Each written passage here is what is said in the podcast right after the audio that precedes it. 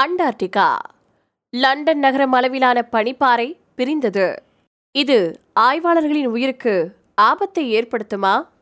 Antarctica கண்டத்துல London நகர அளவிலான மிகப்பெரிய பனிப்பாறை உடைஞ்சிட்டதா ஆராய்ச்சியாளர்கள் தெரிவிச்சிருக்காங்க. இந்த உடைஞ்ச பனிப்பாறை ஆராய்ச்சியாளர்கள் தங்கியிருக்கக்கூடிய ஆராய்ச்சி மையத்துக்கு மிக பக்கத்துல நடந்திருக்கிறதா தெரிவிக்கப்பட்டிருக்கு. இப்படி பனி பிரதேசத்தில் இருந்து குறிப்பிட்ட பகுதி பிரிந்து செல்றது கன்று ஈனுவது அப்படின்னு ஆராய்ச்சியாளர்கள் குறிப்பிடுறாங்க. இந்த பிரிதல் நிகழ்வானது காலநிலை மாற்றத்தால நடக்கல. இயற்கை காரணிகளாலேயே நடக்குது அப்படின்னு பிரிட்டிஷ் அண்டார்டிகா சர்வே ஆய்வாளர்கள் சொல்லியிருக்காங்க.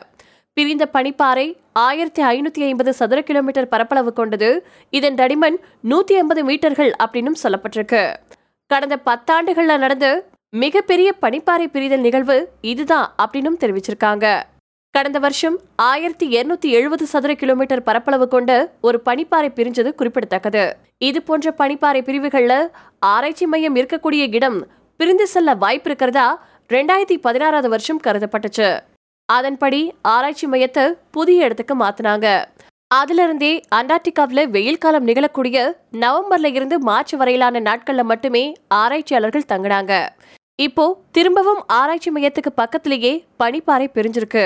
இந்த நிகழ்வு அவங்களுக்கு கவலைக்குரியதா மாறியிருக்கு.